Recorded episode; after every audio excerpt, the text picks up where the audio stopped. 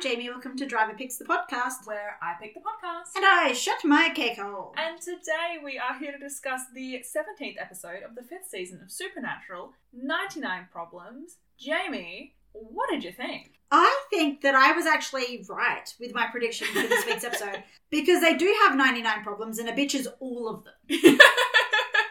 And I kind of love that. I love that they were really like, we're just going to make the main antagonist a lying whore. Yeah, look, here's the thing. I can't decide if I hate the horror stuff or if I think it's really funny. There's a I think it's fucking Th- hilarious. There's a line there somewhere, and I just don't really know where I sit on it. I think you know it's I mean? funny.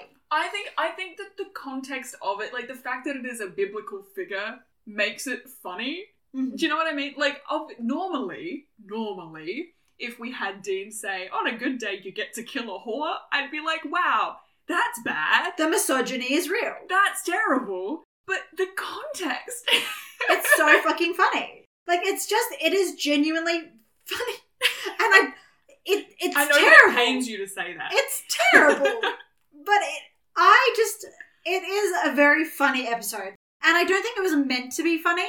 Like I don't think at all this was meant to be funny.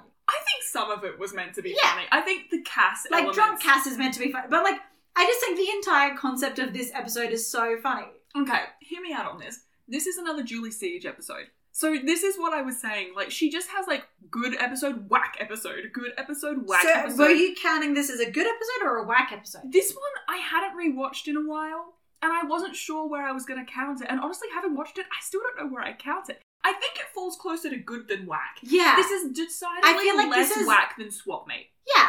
If Swap Meet was mostly whack with a few good things, this is mostly good with a few whack things. Yes.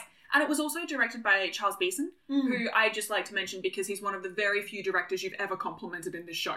Yeah. So- You're like, gotta make sure I'm that like, she knows. I have to be certain Jamie's aware when Charles Beeson directed an episode. I think he's the director we've talked about the most purely because of that. Purely because I don't necessarily hate every directorial choice he's, He's ever, ever made. made. Yes. Like- They're few and far between those. I don't know if necessarily this episode was designed to be comedy, but like it's so fucking funny. Do you have Like it's anywhere you'd like to start? okay. I think I want to start with the thing that I dislike the most Okay. about this episode. Let's start from worst and we'll work Worst our way we'll up work to our best. way best. Well, we've got the energy to cover the worst stuff with a bit of humour. Yeah. The scene at the end of Lisa. Okay, yeah. I fucking hate it.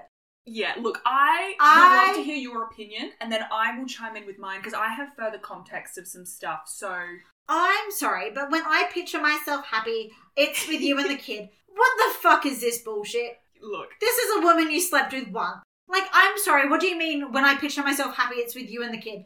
Fucking Cassie who? Cassie, my first love who? What the fuck do you mean it's with this random yoga instructor that you slept with one time and then she had a kid and you're not even entirely sure if it's your kid or not? Okay, here's the thing about this. Back in 310, Dream a Little Dream of Me, we went into Dean's head and we saw his dreams, and there was that whole sequence with Lisa and the picnic, and she's like, Come on, we only have an hour before we have to pick Ben up from soccer or baseball, I think she said in this episode, whatever it was at the time. And Dean does that whole, like, I don't know what this says, I've never had this dream before, but it's very clear he is lying. Here's the thing I don't think that Dean and Lisa are a very good match. However, I do think that she fits into the idyllic white picket fence lifestyle that Dean wants. I don't think he actually specifically wants Lisa. I think he just wants what she represents. Do you know what I mean? And I think he's confusing those two things in his mind. And like whether or not that is the intent of the author, I don't really care. That's my interpretation because I agree with you. I don't think it makes any fucking sense. I think this is the writers realizing shit, the only viable love interest we've put in this show for Dean is fucking Cass. Yeah, And we can't have that. we killed Anna. yeah. and now the We can't only- allow a black woman to be a prominent character in this fucking show because of racism and sexism. So that gets rid of Cassie. Also, Yeah. aside from that, we only ever had her for one episode in season one. Mm. So she, it's been to a be fucking fair though, we only had Lisa in one episode in season three or whatever, and then a dream sequence. Actually, you make a really good point because for some reason in my mind, I thought we got Lisa a lot later than Cassie, but it's Lisa is from the second episode of season 3 Mhm. and Cassie's from the 16th episode of season 1. The fact that I know these numbers specifically is really highlighting to me that maybe I've put too much of my life into this show. You're just realizing that now. No, actually, I realised it at dinner the other day when someone mentioned to me that they hadn't seen very much Supernatural, and I was like, oh, like, what have you seen? And they said, I saw the episode where they're in the TV sets, and I was like, oh, changing channels, like, that's a pretty iconic one. Yeah. And then they said that they had seen one, which I, I can't tell Describe you to because of spoilers, spoilers. But it was an episode from season six. And then they mentioned some other, and I realized that I knew not only the title of the episode, the entire plot of the episodes, but also the exact episode numbers they were referencing. And I was like, wow, what a weird collection of episodes to have watched. And then based on what they said of those episodes, I was able to provide a list of recommendations. And I was like, I shouldn't be able to do this off the top of my head. There are so many more important things that I could know. anyway, anyway, anyway. Dean and Lisa. I just, I don't love it. It annoys the shit out of me. Like, I get that what he wants is a white picket fence Mm-hmm. lifestyle, but like, you're really attaching to Lisa there, mate. I think it's because, like, here's the thing this show wasn't designed to have love interests. Like, it wasn't the point, but there is some background stuff that insinuates, or actually, I don't know how confirmed it is, so I'm not going to say with 100% certainty, but I'm fairly certain there was a lot of pressure from the network to introduce female love interests for the boys because they were like, there's no, even back in season two with Hollywood Babylon, like, they were making the comments of, there's no love interests, there's no, you know, whatever. This is something that we know the network was pushing for.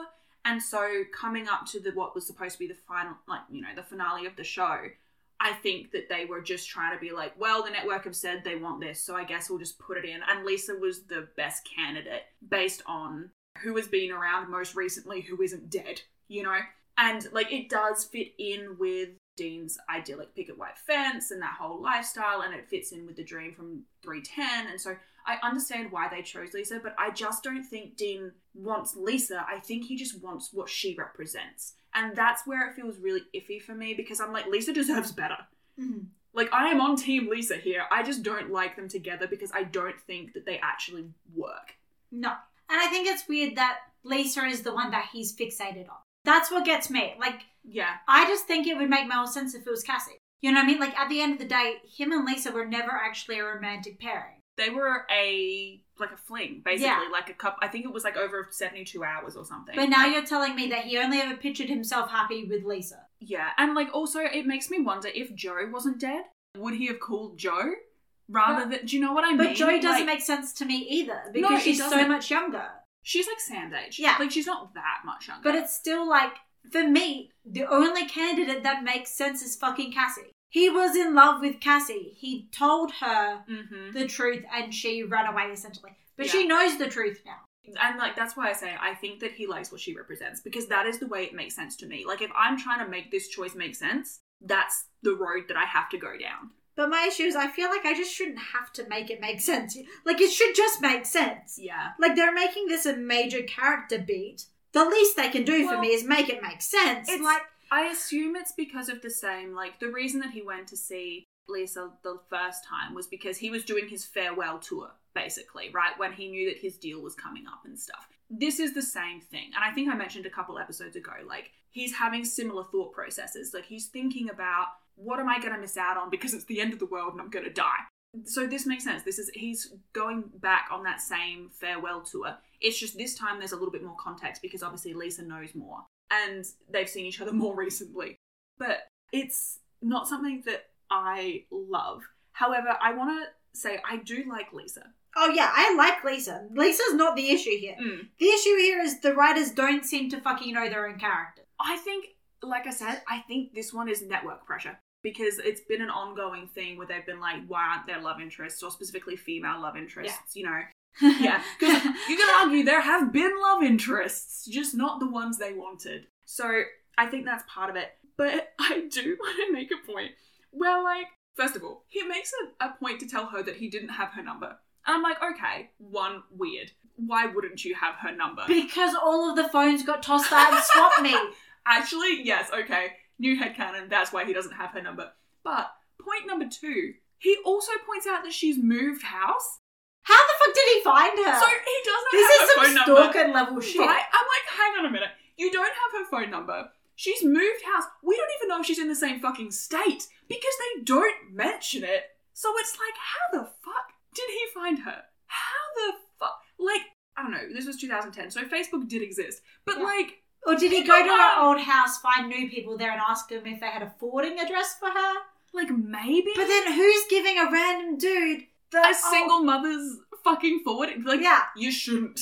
if anyone ever asks, hey, do you know where this person moved to? You should just say no.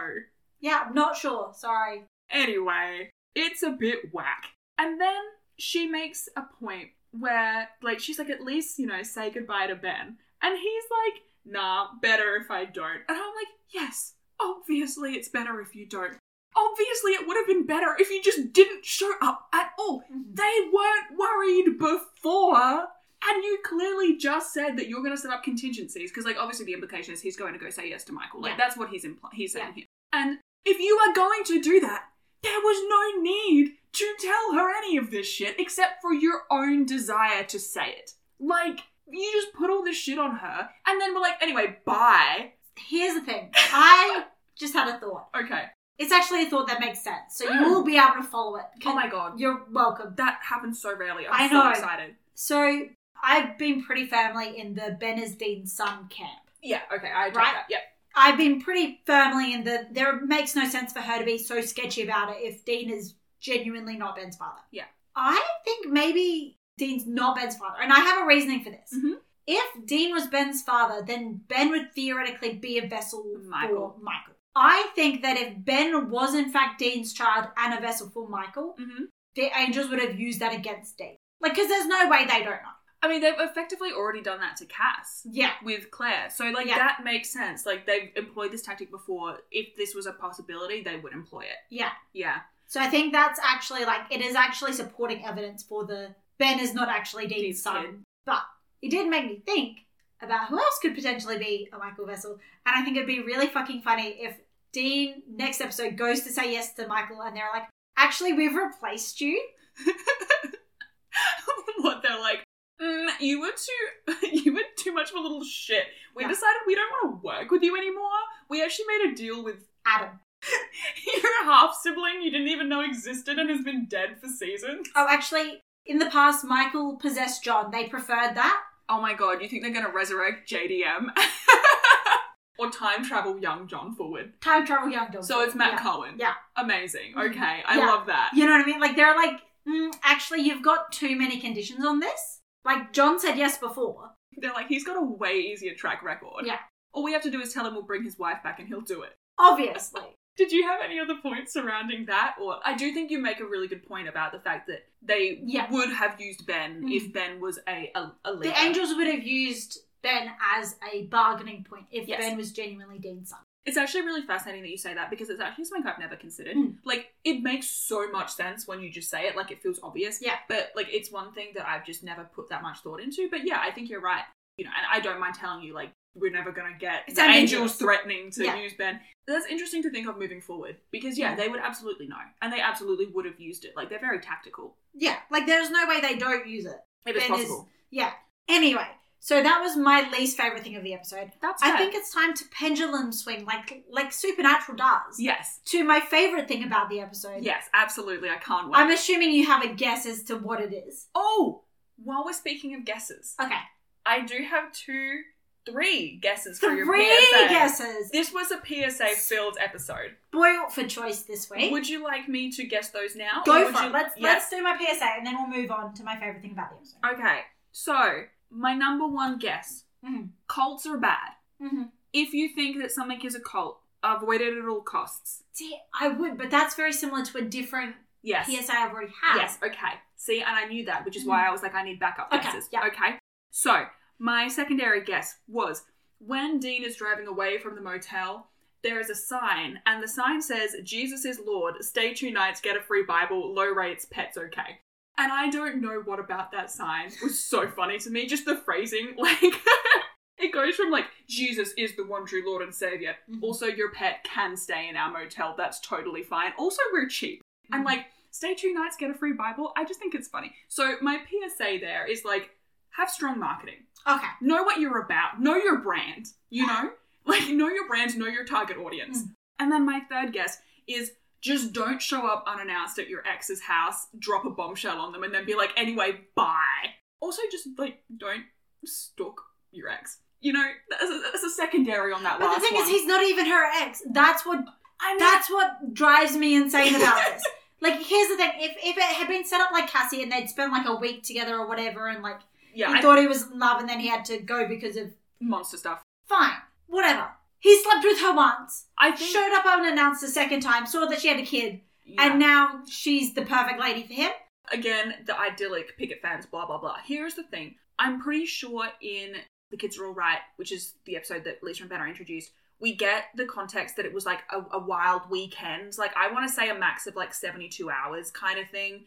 I want to say they probably slept together more than once in that situation, but yes, it is certainly not an established long term relationship kind of situation. It is most definitely a casual fling. So when Dean a few episodes ago said to Sam, like, oh, do you think you could picture yourself, you know? And I mentioned that, like, Sam is like, no, vehemently no, but he doesn't actually ask Dean back. And, like, really, Dean isn't asking. But that was in bloody swap meet. So Mm. this is the Julie, Julie long con. Oh my god, yes, it is. I didn't even think about it. Yes, literally. Okay, so Julie Siege, like, is clearly setting this up, like, episodes ago, for this to be, like, in your brain, like, this is what Dean is thinking about. This is where Dean's head is at. And so, like, the follow through is here. Next up, we'll find out she wrote fucking Dream a Little Dream of Me. I actually don't remember who wrote Dream a Little Dream of Me. Maybe we should double check that. Story by Sera Gamble and Cathryn Humphris. Okay. So, Sera Gamble. Okay, no worries. So, it was So significant. Sera Gamble and Julie Siege are in, are in it together. So does that mean this ties into the Sera, Sera, Gamble, Gamble long long con? con. Well, maybe because part of your additional Sera Gamble long con theory Is, Is that, that she doesn't like like that Cass. she she got angels, but she doesn't like that the angel she got was Cass. So she's trying to erase him by replacing, like, putting Dean as like a heteronormative fucking pipeline. Chuck coded. Good lord. Okay. Anyway, actually, do you know what? That kind of comes back to the whole network thing, and then being like, you need love interests. Not like that though. anyway, anyway, anyway, anyway. We were talking about your PSA. Mhm. So were any of my guesses anywhere near close? No. Okay. My PSA of this week is if your moral compass says it's okay to murder people but not have a drink of alcohol, maybe reevaluate your moral compass. yes. And you want to know it's really funny? I was like, I'm going to Google the kids are alright to see who wrote that episode. Do you want to know who wrote that episode? Sera Gamble? Jesus fuck! It's Sera Gamble. Sera Gamble and Julie Siege are having brunch together, and over mimosas, they are deciding. They're the like, we're going to make Lisa a thing. Because the three episodes that Lisa has appeared in, have all been touched on by either Julie Siege or Sera Gamble. Wow, the plot really thickens. I love that we're like talking about Supernatural, the show, and its plot, but we're also talking about the B plot of Supernatural, which is the writer's room. And like, obviously, so For the kids are alright, is written by Sera Gamble. we know we're pulling this out of our asses. Like, I want to make that very abundantly clear. Unfortunately, there is shit to be pulled out of our asses. yeah, what a wild way to say that. I thought it was a perfectly normal way to say it. What a fun analogy. No, so The issue is there's actually something there for us to like. to draw on. Yeah, Yeah, like it's it's silly. We fully recognize it is we're being silly. We have no proof about any of this. and the other thing is the kids are alright is of course 302. So this predates Cass. but doesn't predate Faith, for example. Yeah. Which, oh my god, actually, speaking of Sera Gamble, the Leah character in mm. this episode is so reminiscent of the Layla character from Faith. Yeah, Like she looks very similar. She obviously she ends up being, you know, the villain and Layla doesn't, but she has this very similar cadence. She has a very similar presentation. For me, I was like, oh, it's just it, this is Layla 2.0. mm-hmm. Julie sees Siege is in on the Sera Gamble. She is. She's in on it. It's collusion. They're plotting to take down Kripke. Here's the thing, I don't know at what point in season five they found out they were getting a season six. Mm. Based on that, I don't know at what point they found out Sera Gamble was going to be spearheading season six. Mm. So there is a chance that they're starting to think about where we want to push. In this episode, they even called Cass a poor example of an angel. Oh my god, they do! It's in the text! This is stupid. But like genuinely, Yeah. like it's stupid as fucking shit. Yeah. Then they make him say it about himself, which is just rough. Like, Like, my buddy Cass is going through it. but like genuinely. Yeah. Oh, this Like- is so silly. I'm so glad that we've had this joke go for so long. Julie Siege is in on the Sera Gamble long con. Like, I don't think that's fabricated at You point. heard it here first, folks. She's using characters that, you know, have been primarily written by Sera Gamble. She's making points that are trying to directly contradict Cass's importance to the storyline. She's even writing about false angels. Like, this is House of the, of the Holy oh. 2.0. It actually, it, we have had, okay, this is silly, but I have been recently editing some of our earlier episodes, like, and you know, not not too far back, like I want to say five, six episodes back, because they've just come out. So I think our most recent episode at time of recording is Swap Meet, Mhm. right?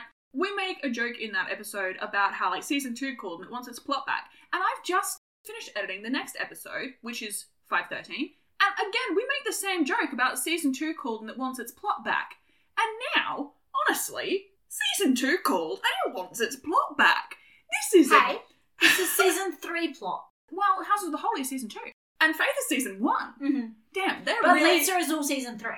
they really just looked at Supernatural and they were like, let's just do everything again except season four because we re- actually know Sam's blood addiction was in five fourteen. They're really just going through and hitting all the highlights. They were like, what did we like from the first four seasons? Let's just do it again. And it fits into the Sera Gamble long con because she's decided she doesn't like how they did the angel. And She's so just- she's mad, so they're ignoring season four.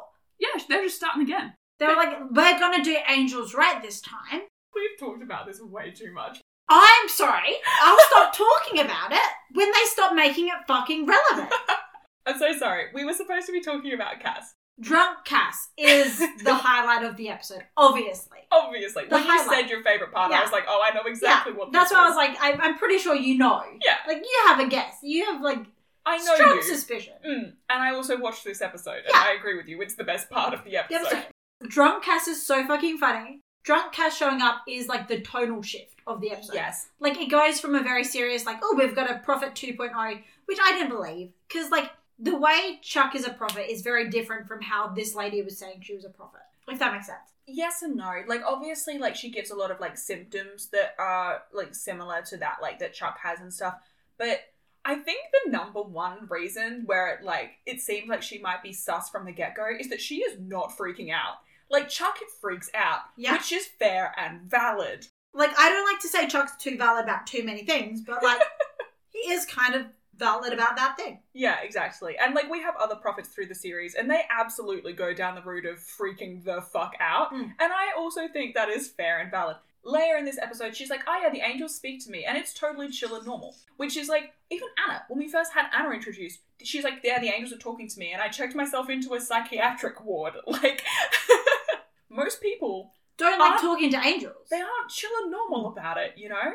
So the fact that Leia is, is honestly the first red flag. Yeah, because, like, every other person that we've ever seen talk to angels before is the biggest freak you've ever met. Well, we have seen Cass and Dean try to have a conversation in Yeah. 401, and it just results in a number of instances of property damage, and Dean being traumatized, Mhm. and Pamela losing her eyeballs. Yeah. So, you know, angels and communication, not a great track record. I think the plot twist was very fun. I like the fact that it's like, no, she's actually just specifically here to damn as many souls to hell. She, it seems like a small fry, though. Yeah, I was Like- thinking that. It's a very small town. It's a very small town. Like, I get the premise, but also, like, I'm sorry, babes, why aren't you on the internet?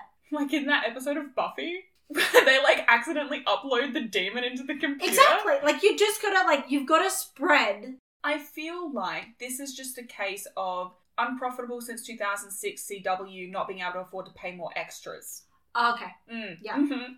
But also, I think that what it actually comes down to is in this particular instance, like she's trying to basically create a cult and then turn them all against each other and have them Mhm. all like kill each other in bits and pieces. That's the point of, of her purpose. But that is much easier to do with a smaller group of people than it is to do with, you know, Yeah. a- like trying to do that to 500 people is going to be easier than doing it to a 1,000 or 10,000 people. And it'll be easier again to do it to 50 people. So I think that that's kind of Mm. how that goes. It is wild though that they're like, oh yes, the entire town, and I'm like, the entire town fits in a single building. Like your entire town fits in a church. Maybe it's a small rural town, Mm. but even so, I do want to say, though, I was not surprised that Dean could kill her. because they were like, oh, it needs to be a true servant of heaven. I'm like, babes, unfortunately, he is a servant of heaven. By technicality, He is a servant of heaven, technically. I think that it's actually very interesting that Dean is able to kill her. And my reasoning for this is like, yes, obviously he is the vessel, right? But it's also an indicator of where he's at because this whole episode is very much about like Dean has just, he doesn't give a shit. And I think that kind of comes off of the back of, you know, recently we had Dark Side of the Moon and Pamela's whole, you know, speech about like, is it that bad for people to die and come here? Like, it's not great, but it's also not hell. Yeah. And Dean in that episode is pretty like against it, but by the time he's gone through the whole thing, like seeing all of Sam's memories, and you know, I think that he became very disheartened, and like obviously they find out that God doesn't give a shit anymore. Cass, very interestingly, in this episode, has gone right down the pipeline of the end. Gone, he has literally gone on a bender, which I think also may have pushed Dean in a certain direction because he has seen this film before and he didn't like the ending. You know, like he saw Cass in 504 and was mm. like, don't ever change. And now he's literally seeing Cass rock up with his faith in God destroyed and literally pissed out of his mind. So I think that this episode is just a really interesting arc of showing him be like, do you know what? It's a lost cause. But also, like, it's not surprising. Dean's literally fucking pledged allegiance to the angels. Mm. I think that so much time has passed between then and now, though, that it's all, and like he said no to them so many times since, that I think that that kind of becomes null and void. I think the fact that he can kill her at the end is because in his mind he's already given up and he's already kind of accepted that he's going to go and talk to the angels and he's going to offer himself up, basically, which he then does at the end of this episode. As Sam says, are you, going, are you going to do something stupid? And then he's like, three Which is later, so yes. funny that the script's finally fucking flipped. I know. Normally it's Dean being like, Sam, stop doing stupid things. And Sam's normally literally like, you can take my stupid decision making from my cold dead hands. Yeah. He's like, I have commit to this dumb decision and I am going to see it through. I respect that you think my decision's dumb. I know it's dumb, but I'm gonna do it anyway. yeah, it's interesting. I also was not shocked though. Like I, I totally get what you mean, being like, yeah, it's not surprising that Dean can can be classed as a servant of heaven. What I do think is hilarious though is when Cass tells them Hmm. that she can only be killed by a true servant of heaven, because at this point he is still low key drunk. And he says she can only be killed by a true servant of heaven. Specifically looks at Dean and goes, So not you, not me. And then he says, instead of just like, and not Sam, And and Sam, of course, is an is an abomination. Like which is so funny coming off of the back of, ah, yes, you're not gonna kill my friend Sam Winchester. And like the thing is, Cassie's not saying this to be rude. No, He is just making he it's an he's objective stating a fact. Yeah, It's literally like when he first met Sam, he's like, ah yes, the boy with the demon blood. And now he's like, ah yes, my good friend, the abomination. Like he's not meaning anything by it. He's just saying he's objective fond of the abomination. exactly. It's just such a funny way for him to phrase it. I just I think it's so funny. It is wild. Also, before we like we kind of mentioned that we love Yeah. Cass and then didn't talk about it at all. Mhm. But I have a couple of moments that I would really like to highlight because I love Cass, obviously, we know Yeah. this, it's well established. This episode, he is just so fun. And also, I want to do like a props to Misha because I think that he did a really great job in this episode as well. This is an entirely new side to Cass that we're getting to see. The moment when he's explaining that the Enochian yeah. is fake, like, yeah. And he's like, it actually means goat fucker. Yeah, it's like it actually means you breed with the mouth of a goat, and like just the dead silence in the room, and he's like expecting a laugh. It's it's very fun. No, I love. Okay, first of all, I love Cass's voice message. I love that he is like, I don't understand why you want me to say my name, and that's the end of the voice message. And also Sam's face. Kudos to Jared there. The facial journey was phenomenal. But the thing is, you know that if Dean had been the one to call, oh, And leave a picked up message. the phone. Cass would have been there Mhm. way earlier in the episode. It's because it got left to Sam to contact Cass that it took Cass so long to get there. Yes, this is a plot point. Yes. Mhm, yeah. they couldn't have Dean call him because he would have appeared right away, as we saw in My Bloody Valentine. Exactly. Like, Although, to be fair, he is on a bender currently when Sam's calling him, so it's a bit different. Then we do have Cass arrive, and he says to Sam, I got your message. It was a long message. I find the sound of your voice grating. Which is like, you didn't have to come for him so hard. it was completely unnecessary, but it was very funny, so I do appreciate that. And then Sam being like, Are you drunk? And he's like, No. Yes. I found a liquor store and I drank it. And then, of course, Are you okay? Don't ask stupid questions. Like, that whole scene is just so fucking phenomenal. I love that we get to see, you know, this new side of Cass. I love that we get to see him interacting with Sam. We really don't get that very much, but Sam, Cass, besties, that's just something that I personally very much enjoy, and it's just very entertaining for me. The other thing I really wanted to touch on is that when he describes himself as an angel of the Lord to the pastor, it sounds so sad and small compared to when he said it with his whole fucking chest in like Lazarus Rising. He's like, I'm an angel of the Lord. Like, he just sounds so put out, and it's like, oh, baby boy. He's just not coping with the fact that, as Dean says, his dad is a deadbeat. He's just not coping with it, and like, you know, you mentioned before, the pastor says, oh, you're an angel, and Cass says, I'm a poor example of one, which is just sad. It's such an interesting little insight into how Cass is emotionally coping because it's just sort of not good. As much as he's obviously like mad at God and stuff, it's also like he's clearly had a bit of a taken a bit of a knock to his own sort of self worth. Like he's lost. He doesn't have a mission right now because his mission was to follow the orders of heaven, and then when his mission was to find God. And then when he finds that God doesn't give a shit, devastating absolutely devastating. Hence, hence the bender. And then I desperately love with my whole heart Dean and Cass bonding over being big experts on deadbeat dads. Like, I just think that that is so interesting. And I think I mentioned relatively recently, like, Dean and Cass are having very similar experiences in this regard, coming to understand that actually maybe their dads aren't all they're cracked up to be.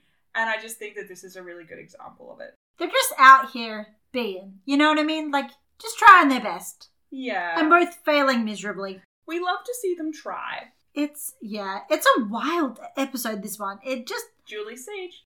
I don't think it's doing what it thinks it's doing. I think it's making points. And I think those points are interesting. And I think some of them are even borderline good. They're making points this episode about, you know, Cass is a bad angel and this, that, the other. And like, but it just, choices were made and I don't know how to discuss them and I don't know how to elaborate. So please don't ask me to. but like, I don't know what it is. Like, I I think I actually like you know not to say I enjoyed an episode of Supernatural, but I think some of the elements of this episode of Supernatural are really enjoyable. I genuinely think like some of the the execution is just so good. Some of the writing is really funny. But it's just like I feel like I need to pull her aside and be like, babe, I don't think you're doing what you think you're doing. Do you know, it's so funny hearing you describe it like that. It feels kind of like some Dabb stuff we've had. Yeah. And like again, like I think I made a caveat a few episodes ago. Like I know it's like low hanging fruit to like Yeah. make fun of Dabb. It's mostly based in finale shit and like everything that's come out of that. But it's also difficult because Dabb co-writes with Loflin. Like it's impossible to really know from our perspective Mm. who was responsible for what and how. But like a lot of it Except feel- for the finale. We know Dabb was Yes. responsible for the finale. Yes, which is why we don't mind taking the piss. Uh, but again, then in you know in that instance, I mentioned before, like there's a lot of network pressures here, which is why I think a lot of the Lisa stuff. And so I do also think that there were network Mm. pressures. I don't think that it is far fetched to say that there were definitely network pressures, especially going into the last season of Supernatural. Mm. It was a juggernaut for the CW. They wanted it to end how they wanted it to end. Anyway, that's a discussion for years from now with this particular episode, I think it is interesting because, like I mentioned earlier, I don't know at what point they realized they were getting a season six. Mm. So I feel like there probably is some confusion about where they're all supposed to be Like heading. maybe we're actually going to get renewed. And this is why, like, obviously, we're coming up to season six, you know, relatively soon now. And I have said before, and I will reinstate, I think that season six and seven, like the Gamble era, I think they get a bad rap. Mhm. And the reason I say that is because they were in a shitty position where they were supposed to be wrapping up this entire show. And they ended up having to open it up again instead. And so it becomes this mess, basically. And I think that it's very obvious particularly, and I don't mind telling you this, but particularly the first half of season six is not great. and I I think it shows that the writers' room just didn't really know where they were going, what they were supposed to be doing, and I think you can kind of see that here as well. Because the idea is to be wrapping it up, but also maybe opening up possibilities for it to continue. And so it's like this disconnect of like, well, what are we supposed to be doing? Because those are two literally opposite things. And so, yeah, like, as some of the character decisions don't really make a lot of sense, but also they had to do something. So Yeah. it's, it's basically the writers are stuck in a rock and a hard place. Like, Mm. what do you do? Because you're being given two completely different sets of instructions. I think it does lend credence to my like maybe Dean gets everything he ever wanted, but not in the way that will actually make him happy sort of theory. Because like I floated this previously, but like Ages ago, yeah. you know the whole thing of like I pictured when I pictured myself happy, I picture myself with you. It feels like they're trying to set it up. It feels like they're trying to set it up so that when the finale comes, you're not like, what the fuck is happening here? It's like they're reminding you Lisa Yeah. exists, basically. That's how it feels. Because again, we have not heard from her No. or about her in so long. Yeah. It's an interesting choice to make the end game ship, if you will, to make it be like, oh yeah, no, this one character that we've met twice, and one of those times she wasn't actually a character; she just was a figure in his dream. Yeah, which honestly says so much about like again, like I was saying, like she's just this idyllic figure. She's Yeah. it's very much like Mary, you know, Mhm. like she's not so much a character. She's just kind of like what one of the main men. She's is- blurry wife. Not quite. We know more about Lisa than we do about Blurry Wife. I'll give her that much. But you know, it's very much like, oh, she is a fantasy devised by one of our main male cast members. Like we don't actually know Lisa very well. A season five finale where they set it up like this, and they do like the whole thing, and you're thinking like. You know, they have the whole reveal of like the dream scenario where Dean's been given everything that he's ever wanted. He's got the white picket fence, and you're fully expecting it to be Lisa there, but it's not Lisa. It's the lady from fucking oh, the one with the gin. Oh my god, Carmen? Yeah, the fictional, the fictional beer model lady who's a nurse. Oh, you're fully, funny. you're fully expecting Lisa, and then it just pans across and it's fucking calm. I love that. That's so funny. Oh, I do want to mention this is one thing I did not like in this episode, and this is like not necessarily like this isn't poor characterization. Like it fits a pattern, but I also think it's like very much season one characterization for Dean, where they meet Leah and he says, "You're not the first prophet we've met, but you are the cutest." And I was like, okay, number one, I hate that, and number two, stop. Like it's just unnecessary, and also like her dad is right there. I just it felt very season one. I think to me. what they did was they realized that Dean's only ever given the last night on Earth, Earth speech like three times, Mhm. and one of those was to Cass. So Mhm. they're like, no, we have to like balance the percentages out. They're Like- like, Cass is going to be in this episode. We're going to make Sam call him, and then we're going to make Dean have two separate female love interests. We've got to like really, We've got to really we've got to push those percentages out so that Cass is no longer a third of his last night on Earth speech. Yeah, literally. But also, I'm pretty sure Cass is the only one where the last night on Earth speech actually even kind of works. Well, I mean, he does sleep with Anna. Oh yeah, he does sleep with Anna. Yeah. So like his percentage win rate at the moment is like Angels two, humans nil. yeah. That's quite funny. I did want to touch on Dean saying, a town full of hunters. I don't know whether to run screaming or buy a condo. And I do think that that is quite a funny line. He's like looking at this like world of hunting and he's like, I don't know if this is the worst thing ever or if maybe I should permanently live here. Like it's a throwaway line and it's kind of funny, but I also think it's an interesting comment on him and hunting just generally.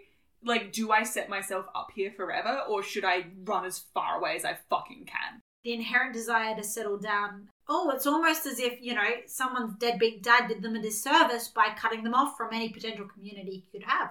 Can't imagine that. Because, like, I think as a character, Dean would want the white picket fence life a lot less if he had actually seen that he could have had a community when it come to hunting. Like, if he didn't see hunting as this, like, macho man, like, solo thing, if he'd instead seen it as, like, this thing where he could connect to his community. Do you know what's really interesting about that? Is like, yes, it's about John, right? Yeah. But it's also about Kripke. Yeah. Because Kripke did not want them to have those things. It's very well Kripke documented. is their deadbeat dad. Kripke is John coded, but also God coded. well, I mean, Chuck and John are coded, so Yeah. Here's the thing, right? The reason that the Roadhouse burned down is because Kripke didn't like it. The reason that Jo and Ellen were like not around was because Kripke didn't want them. And Ash died because Kripke didn't like all of these like connections that they had. Kripke didn't like them. He was like, no, that's not what this show is about. I'm He surprised did not they haven't killed have a off home- Bobby yet. He didn't want them to have a home base. Yeah, like the fact that Bobby survived is maybe only because he was named after Robert Singer. Like, Yeah. they didn't want these connections.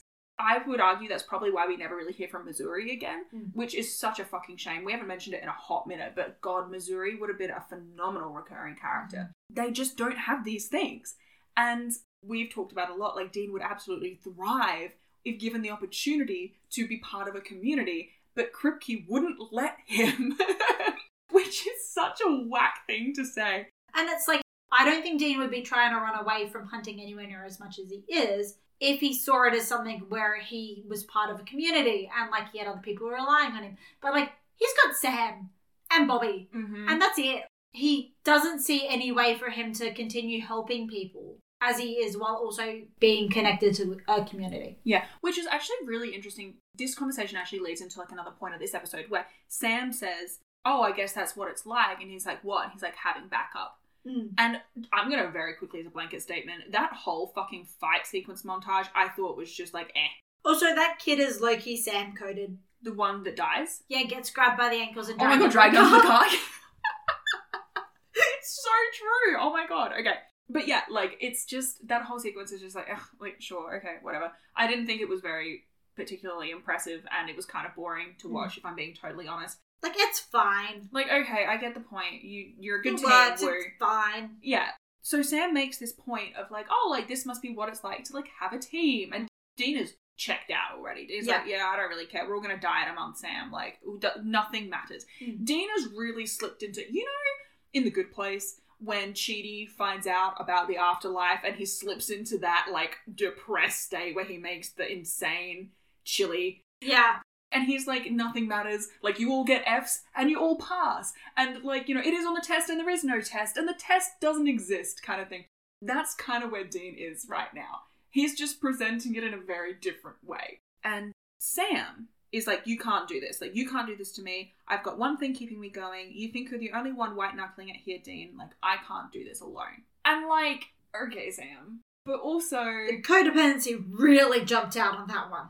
I just think that it's interesting that Sam's take is you're not allowed to have this opinion because of how it affects me. Do you know what I mean? The codependency is real. And it kind of feels like like I get it. I do get it. And he makes a valid point. Dean is not the only person struggling here. Mm. Dean is not the only person in an impossible situation. Dean is not the only person grappling with the reality of the imminent apocalypse. I would almost argue that Sam's in a worse position than Dean. Oh yeah, arguably. Like, here's the thing, because like Dean is obviously trying to say no to Michael. yeah. That's that's sort of the major thing for Dean. yeah. He started the apocalypse, and he's trying to say no to Michael. Here's the thing, though. Not only did Sam start the apocalypse, he's trying to say no to Lucifer, Mhm. who would I would argue has less, even less scruples than Michael does about what he's going to do to get Dean and Sam to say yes. Yeah. And also, he's fucking addicted to demon blood. Uh huh. And also, if they like both say yes and they're both, you know, possessed, whatever, Mm. and Dean as the vessel dies, where do you think he goes? Whereas if Sam as the vessel dies, where do we think he goes? Like, arguably, yeah, you're right. Sam has the worst end of this stick. I think it would be really funny if. So Sam says yes, right? Mm. Is Lucy's vessel. Perfect. I love that for him. And then he dies as Lucy's vessel. Does he like automatically become like king of hell or like a leader of hell? Can we tie this back into the boy king thing? oh, okay, that's fun. Hmm. I love that. Because like you can't tell me that he wouldn't be like a micro celebrity if he said yes to Lucifer. To be fair, I think he already is a micro celebrity at least, like at minimum. I feel like if he became the actual Lucifer vessel in like that he said yes to Lucifer, he'd be a bit more than a micro celebrity. Okay. Like a little bit more, you know? Mm, yeah. But here's the thing, right? If, and I know that we've talked about how like the end is probably a fabrication by Zachariah. But like Mm. if we look at that as an example, and like Zachariah is creating an interpretation of his brother, right? Like he knows at least Mm. Yeah. a bit. It maybe is fair to assume that if Lucifer won, he would just keep on keeping on in Sam. Theoretically, if Sam's body isn't destroyed, then Sam continues to live. Mhm. So like maybe Sam doesn't go to hell. Do you know what I mean? Like maybe he just keeps on I mean, to living. be fair, last time he died, he went to heaven. So, That's true. So maybe if he dies, even if it is while possessed by Lucifer. but would saying yes to Lucifer be enough to send him to hell? Mm, Well, I mean, God is making the decision to get him into heaven, so I guess it comes up to God's preferences there. Mm. And God wants him to say yes. So maybe actually it would be in his favor to say Mm. yes. But then, if he said yes to Lucifer and then got sent to heaven after he died, would the angels fucking hate him because he said yes to Lucifer? Well, the angels want him to. Pr- true, and th- if he gets sent to heaven, that implies that the angels won. Mm. So they'd be like, "Thank you for your service. You are now dead. You enjoy lost. it, enjoy Good job." eternity. Yeah. I don't know. It's it's complicated. I mean, by the end of this season, we'll be able to have a more open discussion about everything. But yeah, it's um, it's certainly an interesting thought experiment of like, yeah, what would happen to Sam? Because yeah, I think Sam is in a really shitty position, and it's interesting to me that Sam is like coming back to the Gamble Long Con. Sam has always been presented as having faith. Mhm. And even in this episode, like he gets asked, Do you have faith? And he says, I believe, I do, but I just don't think God has cared for a really long time. Like he's like, I believe in this stuff, I just don't think he cares. And Mhm. we know as the audience that he's just telling the guy the straight facts. Yeah. Like it's not actually about belief at all. It's just they know God exists, and they know he doesn't care. Yeah. Like, you know, this is the objective truth at this point. And so I think that it's interesting for Sam, who has always had this strong faith, who has been confronted by God's ambivalence, the same way that Cass has, really. I mean, it's a little less for Sam because that's not his dad. But he's been confronted with this knowledge, and yet he is the one who has kept faith more so than either Cass or Dean. I do think that is really fascinating, especially because arguably, like, Sam has been through the biggest deviation from his faith in terms of like all of season four and like the way that he and Ruby worked together and that whole sort of corruption arc for Sam. I think it's fascinating that he's come out of that and he has really not lost his faith. I think that's I think that's interesting. Especially like, you know, when we're talking about the whole relevance of the Sera Gamble long con. I think yeah. The key thing though is it's when you know something exists, it's not really faith. No. I think there's a different different term that's probably more accurate. What's interesting is that Sam is holding faith in himself and Dean, Mm. and Dean isn't. And I think that comes off of the back of Dark Side of the Moon. Mm. Because Dean is hurting right now. Mhm. Because, yeah, he did believe in him and Sam and Cass, like Team Free Will. He only coined that very recently. And it's like, well, what's happened between then and now? Well, Cass drank a liquor store. Cass drank a liquor store, went on a bender, not Mhm. in that order, and Dean saw all of Sam's quote unquote greatest hits, and it broke his little heart, you know? And so Cass is off doing God knows what. Sam, Dean feels like doesn't have the same affection or care for him as Dean does, and like that's not necessarily true. But that's, you know, we're talking about emotions, not objective fact here. Yeah. And, And- it's I think it's just a case of like Sam and Dean both care about each other equally, Mm. but in significantly different ways. oh, yeah. Here's the thing, it's like Dean shaped his entire life around Sam. Yeah. Sam has not shaped his entire life around Dean. Yeah. And Dean sort of forgets that just because you don't shape your entire life around someone doesn't mean that you don't care. Yeah, I think it was just that that particular episode, like, he was just confronted by, like, all of the things that he's sensitive about, you know, and it comes back to his abandonment issues and the way that he feels about himself. It's just a whole, it's a whole thing. Anyway, I feel like we should move on from it Mm. Because we're kind of talking in circles here. Oh, maybe very briefly before we move off of it, I do want to just say Dean noticing the 12 year old packing salt rounds, and I was like, damn, does that sound familiar, sweetie? Almost like he recognizes that his upbringing Was bad. and that maybe a 12 year old shouldn't be packing salt. Or, I don't know, being used as bait by a stri- for a striga. Yeah. There's lots of things 12 year olds Mm. shouldn't be doing. Oh, I did want to point out that the scene when they first arrive at the town and they get to the wedding, literal definition of a shotgun wedding. Genuinely, oh my god, yeah. It's literally a shotgun wedding. I was surprised they didn't make that joke. I was like, I was sitting there and they all have shotguns, and I'm like, yeah, now that you've said it, I'm shocked no one made that joke. I'm like, where is the shotgun wedding joke? Also, they have like the devil's trap at the entrance, which is great. I Mhm. love that. But like, also, a demon could just jump the fence. yeah, that's a good like- point. I, I get what you're doing, but also like It's not like they could get a ladder yeah, and get it. Like, step over the fence. yeah, Yeah, like- come round the back. Or smoke over the fence, I Yeah. suppose. there are more than one entrance. So the devil trap right there perhaps doesn't do what you think it does. They're trying their best. They're Mm. working with what they've got. I also love the very beginning of the episode, and you actually mentioned before we started recording that when the episode started, you assumed you'd missed something because, Yeah.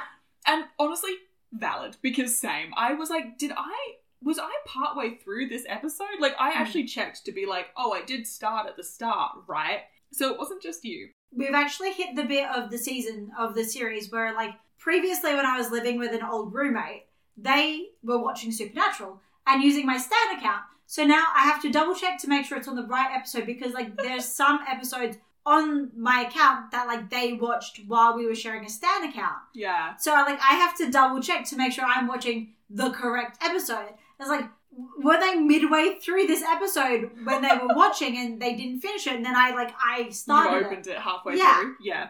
No, so at the very start, when they come across the the fire truck, they ask like, "Oh, you know, like where'd you get all this stuff?" And the guy's like, "Oh, you pick stuff up along the way." And I'm like, "Ah, yes." I'm always finding fire trucks just lying around, Just casually. just casual like. They just, you know, people toss them wherever. Yeah, you know, Keys like in the ignition, water in the tank. Why not? people just like you know accidentally lose their fire trucks. Yeah, They're really easy to misplace, really subtle, really small. yeah, exactly. They're You know- very easy to just walk past You know- without noticing. Not a bright and obnoxious color at all. No, why would they be? Yeah, like super duper easy to misplace. They make no noise whatsoever No. as well. And they also don't have flashing lights, which would honestly probably be helpful. Maybe we should send the CFS an email. Yeah, put some lights on that. Maybe paint it a bright color like red. Yeah, that would be helpful. Then they'd fit really nicely in a children's hospital as well. Yeah. anyway, I just thought that line was stupid. It's like, dudes, wh- what are you trying to hide? They just proved that they're hunters. Like, they've shown you their fucking arsenal in the trunk. You can tell them where you got your fucking holy water cannon. Which, actually, genius. I do want to just Ties right into holy water gun. It does. It's perfect. It's like the next level up. Yeah, I also love that they refer to themselves as a Sacrament Lutheran militia. It's something, something about that is Yeah. fucking funny to me. Look, I know I already said it earlier, but I do just want to like actually state it here for the record because I think it's so fucking funny that drinking is a no go, but murder's fine. Oh my god, yes. Murder's justified and right. Murder's murder's fine. You know, God forbid you drink, but murder's fine. God literally forbids you drink. Yeah. Yeah. no, I totally agree. I had a note that just said, "Babe, you think murder is going to get you a ticket to heaven?" And I like that the pastor agrees with this. I like that the pastor is like, "Um, the math ain't mathin'. Like I know you're my daughter and all, but this math, it ain't mathin'." There's something just something a little funky. It's like something is off about this. I can't quite put my finger on it, but just something about it seems wrong. Maybe it's the delusion of it all. Maybe it's the willingness to burn a room full of people alive because someone said they're bad. Maybe it's the fact that you think that you going to heaven is dependent on the rest of the town. It's like, why would it matter what the rest of the town does? Yeah, and I think that that um is that Jane, that lady who her son dies, Dylan dies, and Yeah. then she gets like really into the cult. Mm. I think that like obviously it's like part of her grief. Like she's so desperate to see her son Mm. again. What's really tragic about it is she basically confirms that she's never going to see him again because Yeah. well, first of all, we kind of know that heavens are separate anyway. Mm. But like she basically guarantees herself a ticket downstairs, which is a bit rough. But actually, I wanted to touch on her, and this is the last point that I have. After Dylan dies, when they're all going in for the funeral service, she makes a point of telling Dean specifically that it's all his fault that her son is dead. And I was like, it is literally not even a tiny bit their fault. Once more, removing the valuable contributions of a female demon. Okay, yes. Like, here's stop the thing. giving these two mediocre white men credit for the hard work that these female demons are doing. The female demon pulled him under a car and murdered him, Uh-huh. and yet they're still giving the Winchesters credit for his death. And you know what? The only reason that they were out there at all was because of the whore of Babylon who fucking told them to go. Exactly. So here's the thing, right, on that. The fucking fact that they're like, oh, it's like all your fault. It's like you willingly went with him into an active war zone, essentially. Mm. Like you went with him into active combat. You could have said to him, hey, I feel like maybe you should stay home.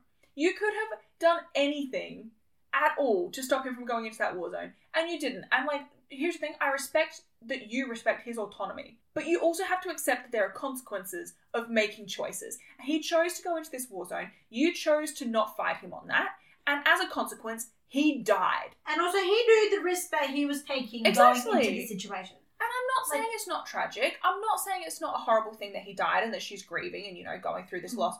But also, she has literally no one to blame. They willingly chose to go. Like no one said that they had to go, No, they literally asked for volunteers. and he volunteered. as did she. Anyway, I was just like, that's fucking messed up. It again, kind of like in Faith, when Layla's mother Mm. says to Dean, like, why do you deserve to live when my daughter has to die? And the kicker of that one was Dean fully did not believe that he deserved to live. Yeah, and honestly, I'd argue in this version, he probably also thought that. It's interesting. I think it's stupid for her. Like, I get she's grieving and it's like Mhm. she's just upset and she needs something to blame, something to lash out at. But I am also like, fuck off. Like, calm down. It's yeah. This episode is weird. I feel like that's not a revolutionary take. No, it's not. I think that it definitely, like you mentioned earlier, like it's got some real highs, Mm. but certainly overall, it's it's interesting. And we said at the top of the episode, Julie Siege has a really fascinating track record of episodes. She's got some absolute bangers. She's got some whack shit, and she's also got ties to Sera Gamble, which just makes it. Sera Gamble Almcon just continues to like. It's the gift that keeps on giving, really. I I made that joke as a joke. Yeah. Obviously, I was not expecting more evidence to just keep accumulating. Full disclosure, neither was I. Like I was like, here's this ha ha funny joke about how Sera Gamble is actually a secret mastermind behind literally everything that ever happened on the CW Supernatural. And then she just kept on Doing things. doing things on the CW Supernatural. I'm not saying that she had a massive overarching plan, but I'm saying at this point it looks like she may have had a massive overarching plan. I'm fucking fascinated to see how the Sera Gamble long con holds up through her, her seasons, through Yeah. six and seven.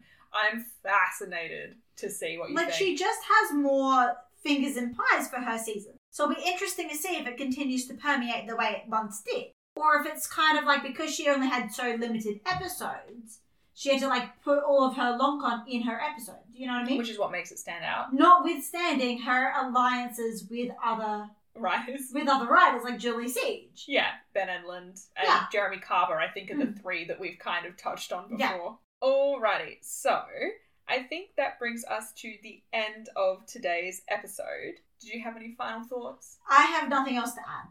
Okay, no worries. In that case, how would you rate season 5, episode 17, 99 Problems out of 5? I think I'm gonna give it a three and a half. Would be a three stars, but Drunk Cass gets the extra point five for me. He's so fucking funny. He's like the deadpan, your voice is grating. The Sam, of course, is an abomination. So unnecessary, but so fucking funny. I love that he's like, I'm gonna show up just to bully Sam mildly Yeah. and then emotionally connect with Dean. Yeah. And that's it. That's my contribution to this episode. Yeah. The next episode is called The Point of No Return. Do you have any thoughts, feelings, hopes, dreams, fears?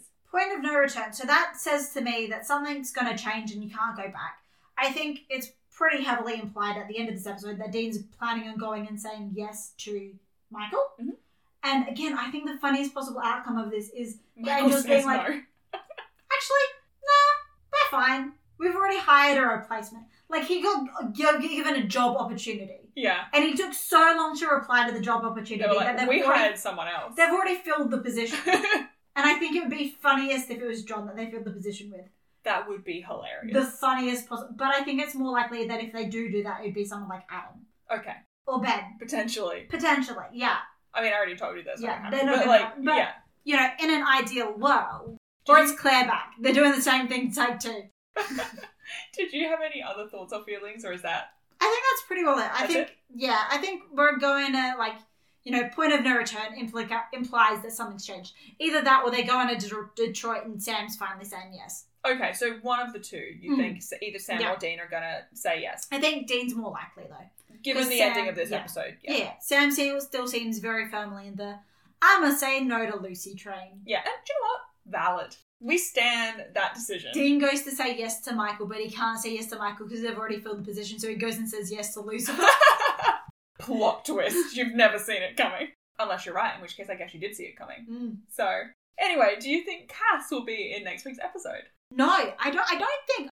I think the ending would be bad if it is Dean going to say yes to Michael. Cass obviously can't find Dean to stop him from saying yes to Michael because of the shit on his ribs. Mm-hmm. And I think that if Michael found Cass, things would not go well for Cass. And so, so, for Cass's safety, Mhm. you don't want him in the episode. yeah, Okay. I love this take. Mm. Because normally you're like, I want Cass there because I like him, and this time you're like, I don't want Cass there because I like him. Yeah. I love Mhm. that for you. Okay. In that case, that does take us to the very end of today's episode. Hopefully, you have enjoyed listening as much as we have recording. Just a friendly reminder we do have our survey that is still up and open for responses. Thank you very much to everyone who has replied so far. We have very much enjoyed reading all of your responses. It's been very fun and very interesting. If you have no idea what we're talking about, please look below in the show notes for a link to our survey to talk about all of Kripke era thus far. And if you have any thoughts or feelings or suggestions for us going into season six, if you wanted to get in touch with us outside of the survey and outside of listening to us wa- waffle on in your ears for an hour or so every week, you can also find us on any of our socials. Again, all of the links are in the description below. And if you wanted to strike up a conversation, some possible topics for convo could include. who's the funniest thing for Michael to replace Dean with? Who is the funniest possible candidate? This is based in nothing. No, one of the Bert or Ernie Muppets. Like. And then we get this definitively which one Dean is. oh, that would be so funny. That actually would be so fucking funny. Because funny. I think my vote is Paris Hilton. Oh, that would be We're bringing fun. her back. Okay. She's now I the love Michael that. vessel. I love that. Okay, no worries. Um, They've done it once, they can do it again. I would like to know your favorite drunk Cas lines Mm. because I basically recapped the whole scene because Yeah. it's just so funny. Like there's just there's no one point I don't think that you can isolate and be like this is the peak. I think there are just so many compounding Mm. moments that just make it excellent. I would love to know what your favorite is if you have one. Okay, and I think that does it for this week's episode. So uh, I love that you can like actually hear the moment where we run out of ideas. I love that that's audible. much like the writers' room is supernatural.